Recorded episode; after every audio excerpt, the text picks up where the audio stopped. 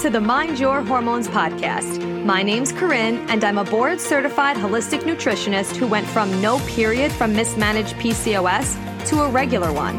Now I'm obsessed with helping you get hormonally balanced and emotionally aligned. This podcast is all about education, empowerment, real talk, and simple strategies you could start today to find inner peace and overall well-being. I am so excited to be here with you to chat about all things health, hormones, and mindset. Are you ready? Let's get it.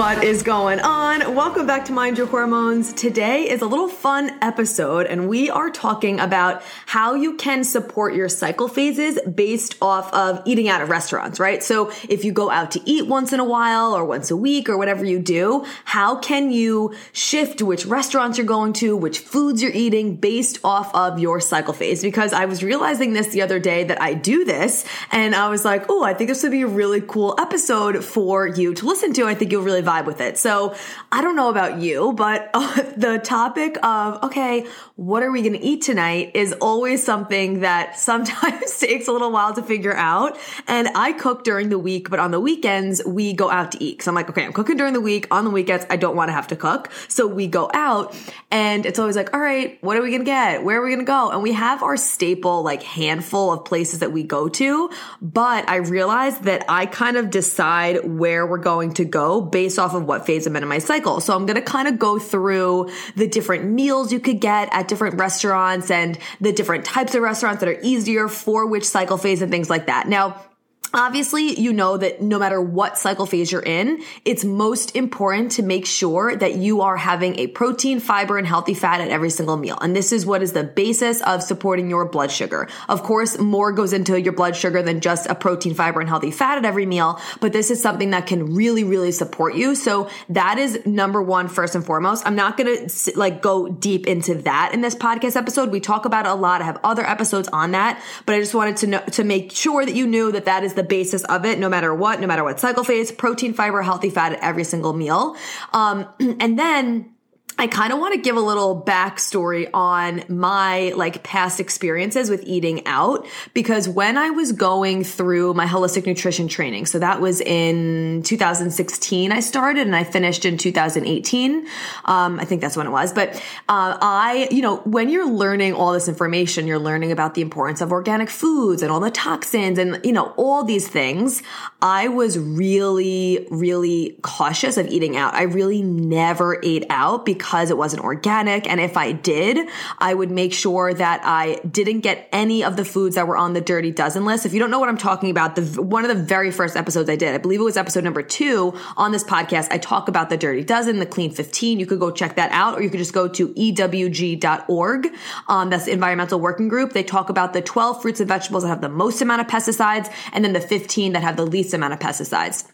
So I used to get really like all in my head about it. And I would be freaking out, eating food, going out. I'm like, oh my God, I'm having tomato sauces on the Dirty Dozen. I'm loading my body with chemicals and toxins. And, you know, it's really easy to go down that rabbit hole and to fear certain foods because of all the stuff that you're learning. And I for sure was like that for a while in the beginning of my holistic nutrition journey. I have since moved away from that. I don't, now I'm, you know, every single thing that comes into this house is organic. Everything that we eat in here is organic. If we're going out somewhere and I have something organic, you know I'm getting it. But I have, you know, switched my mindset around going out to eat and freaking out that it's not organic, because it doesn't have to be one hundred percent, right? It's eighty twenty, right? eighty percent of the time I'm eating home or cooking, I'm eating organic, I'm, you know, all the things, all the nutrients, everything. But when I go out to eat, it's just not possible, especially where we live right now. There aren't a lot of organic options out to eat wise. So I have changed my mindset around it and just know that my body's going to take care of myself. I am always taking care of my detoxification organs, and we're doing the best that we can on every other day of the week. I, I want to enjoy this meal and the energy. Think about the energy that you're putting into it, because as you know, it's not just what you're actually eating. It's the energy that's behind you when you're eating what you're eating. So if I'm looking at a plate of, like, for example, I would never really get like anything with spinach or tomatoes or, um, you know, strawberries or anything like that. I still kind of steer away from that a little bit just because of the amazing, like inc- insane, I should say, amount of chem- uh, pesticides that are in those that are on the Dirty Dozen, but I will get, I'll get tomato sauce or whatever. So I used to look at a meal like that when I was going out to eat and be thinking about it every single time. I was putting the food to my mouth. I'm like, oh my God, this chemicals, this chemicals, chemicals. So what am I telling my brain? I'm telling my brain that what I'm eating is not good for me. So on an energetic level, I'm now in like guilt, shame, fear, and that is like the lowest energetic vibration. So I'm obviously not going to be getting any of the benefits out of the food because my body's in such a low vibe state, and your mind is very, very, very powerful. So you're going to be thinking that you're doing something negatively. So that's how it's going to react in your body versus now when I'm eating something, I'm just enjoying. I'm like, oh my God, this tastes so good. I love this conversation. This is delicious. Look how great this looks. Like you're in a higher vibration. So it's going to just metabolize and digest and, and do what it's meant to do more effectively than when you're in in that low vibe state of fear, shame, guilt, when you're like freaking out about the food. So just wanted to point this out because maybe some of you were kind of on the beginning of this journey and you're maybe a little bit more militant and strict about certain things, or you have been in the past. Like, I just want you to know that it doesn't have to be like that. And I also feel you if you are in that state, but I have been, you know, more flexible with things the last, I don't know, probably three years, uh, probably three years now.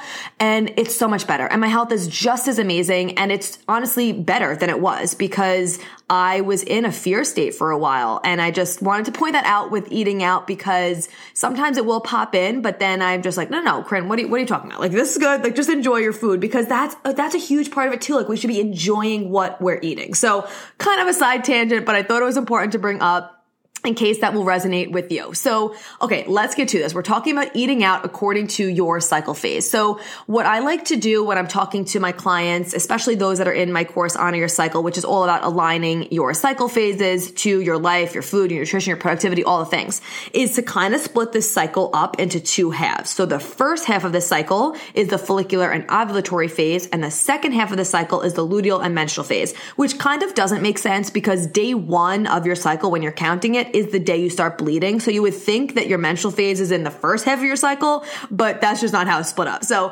first half of the phase is follicular to ovulatory phase, and the second half is luteal and menstruation. So when I talk about shifting your nutrition, your workouts, your productivity, whatever, I kind of split it up like that. We of course get into more specifics, but for purposes of just making it more simple to especially get you started to implement certain changes for your cycle phases, it's really easy to just kind of shift it into two halves because the follicular and ovulatory phases are more similar, whereas the luteal and menstrual phase are more similar. So let's start with the follicular and ovulatory phases.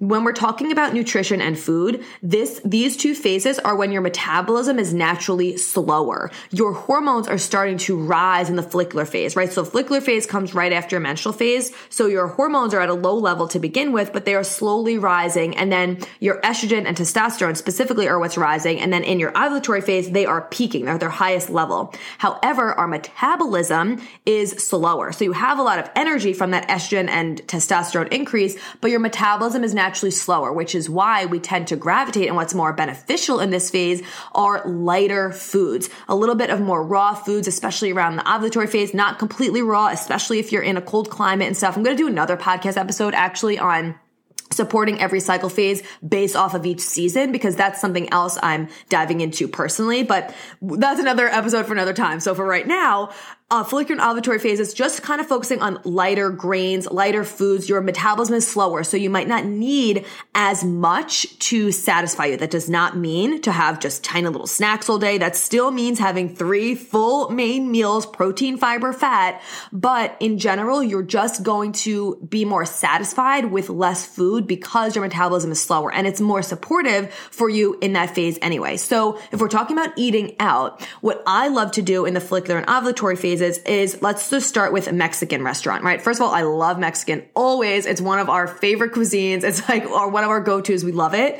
So for Mexican restaurants, here are some options that I usually get based off if I'm in my follicular ovulatory phase. So I'll get like a, a salad. They have like taco salads. I'll do a salad. One of the places we go to has a vegan salad, which is amazing. And it has quinoa, it has black beans, it has mixed veggies, it has avocado, and it's a spinach salad, which is what I was just talking about before. In the past, I would have never gotten that because it's on the Dirty Dozen, but I do get it occasionally because I'd prefer to get that than something else on the menu, especially in my follicular and ovulatory phase, because it is lighter and it's something that I actually crave in that phase.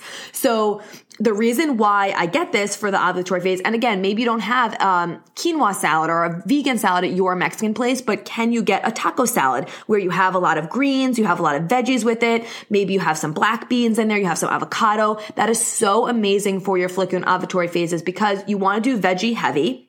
Always, but especially because you tend to want lighter things, whereas like a big like burrito with a lot of rice and stuff like that would be a little bit too heavy for the follicular and ovulatory phases. That would probably be better for your luteal phase, which we'll get to that.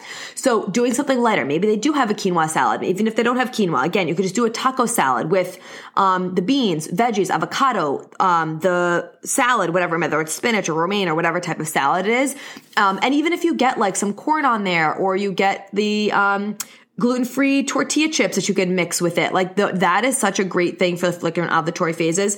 Yes, the, the chips and the tacos have, um, vegetable oils that I do not recommend and that are inflammatory. But again, it's not something you're having every single day. It's something that you're you having once in a while when you go out to eat. So we're not getting into the nitty gritty of what is negatively impacting you when you out, go out to eat. We're not into that today. I'm just talking about how you can support your cycle phase when you do go out to eat. So that's an option for your follicular and ovulatory phases if you go to a Mexican rex- restaurant. And the other reason why I love a Mexican restaurant in this phase, especially getting closer to that ovulation phase, is because avocado is amazing for helping produce cervical mucus production. It, that creamy avocado, it just really helps support your cervical mucus production. And we want that cervical mucus production to be increased going into the ovulatory phase because, again, cervical mucus is what allows you to get pregnant. It's what lets you know when you are approaching ovulation and when you are fertile versus when you're not fertile. So that's another awesome option for your um, follicular and ovulatory phases.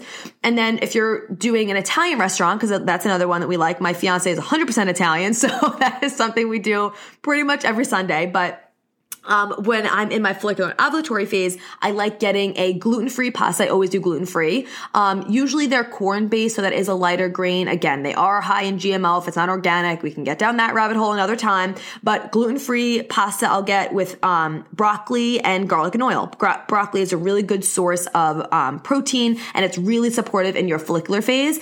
And it's lighter, right? It's a pasta dish with broccoli, garlic, and oil. So you're getting the fat, you're getting the protein, you're getting the veggies, the fiber. And it's really nice and it's not too heavy for that follicular and ovulatory phase.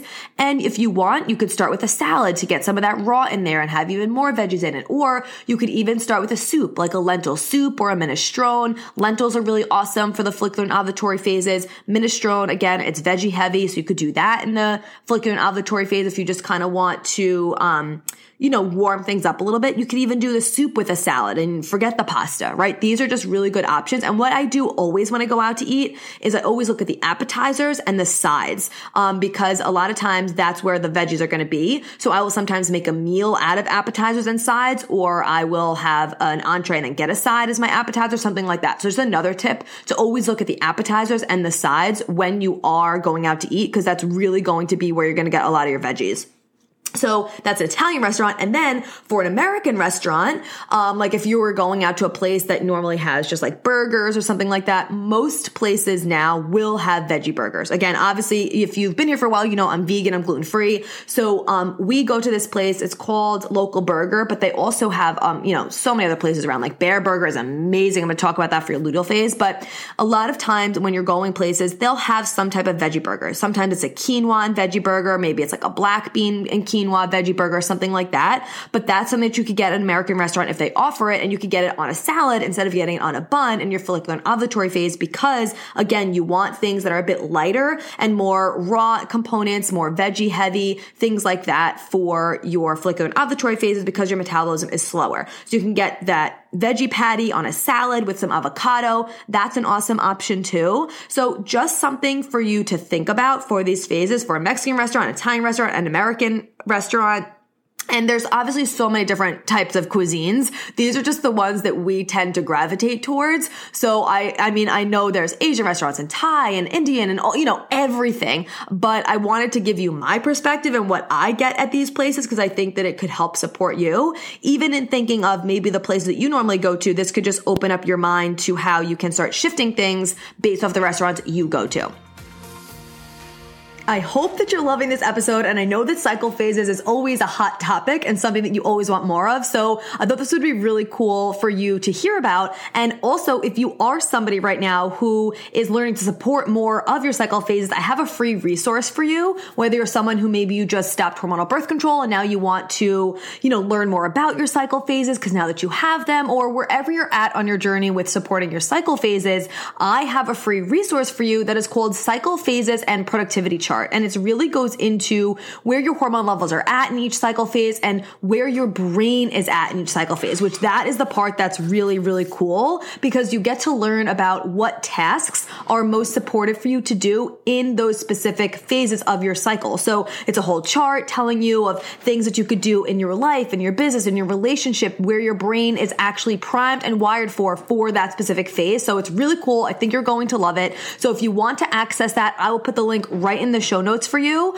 Um, so when you're done, you know, listening to this, you can go there and check it out. I'm also going to link in the show notes to other podcast episodes about your cycle phases in case you're new to this and you're just listening to this episode now. Any other resources I have for you, I will put them below. But the free resource I think you're really going to love is a cycle phase and productivity chart. So for sure, check that out. So many of you have already downloaded it and loved it. So I wanted to make sure that if you didn't know about it, that you do know about it. So now let's get back into today's show about eating out according to your cycle phase. Which also, by the way, know that it doesn't have to look perfect, right? Like you don't have to eat these things perfectly in those specific phases. This is meant for you to flow with it and not feel like it's super rigid, rigid or structured. But I did want to just, you know, give you some guidance on this because I think it was super cool and super helpful. So anyway, check out the cycle phase and productivity chart below. It's totally free. If you do have it, let me know how you love it. And let's get back to today's show.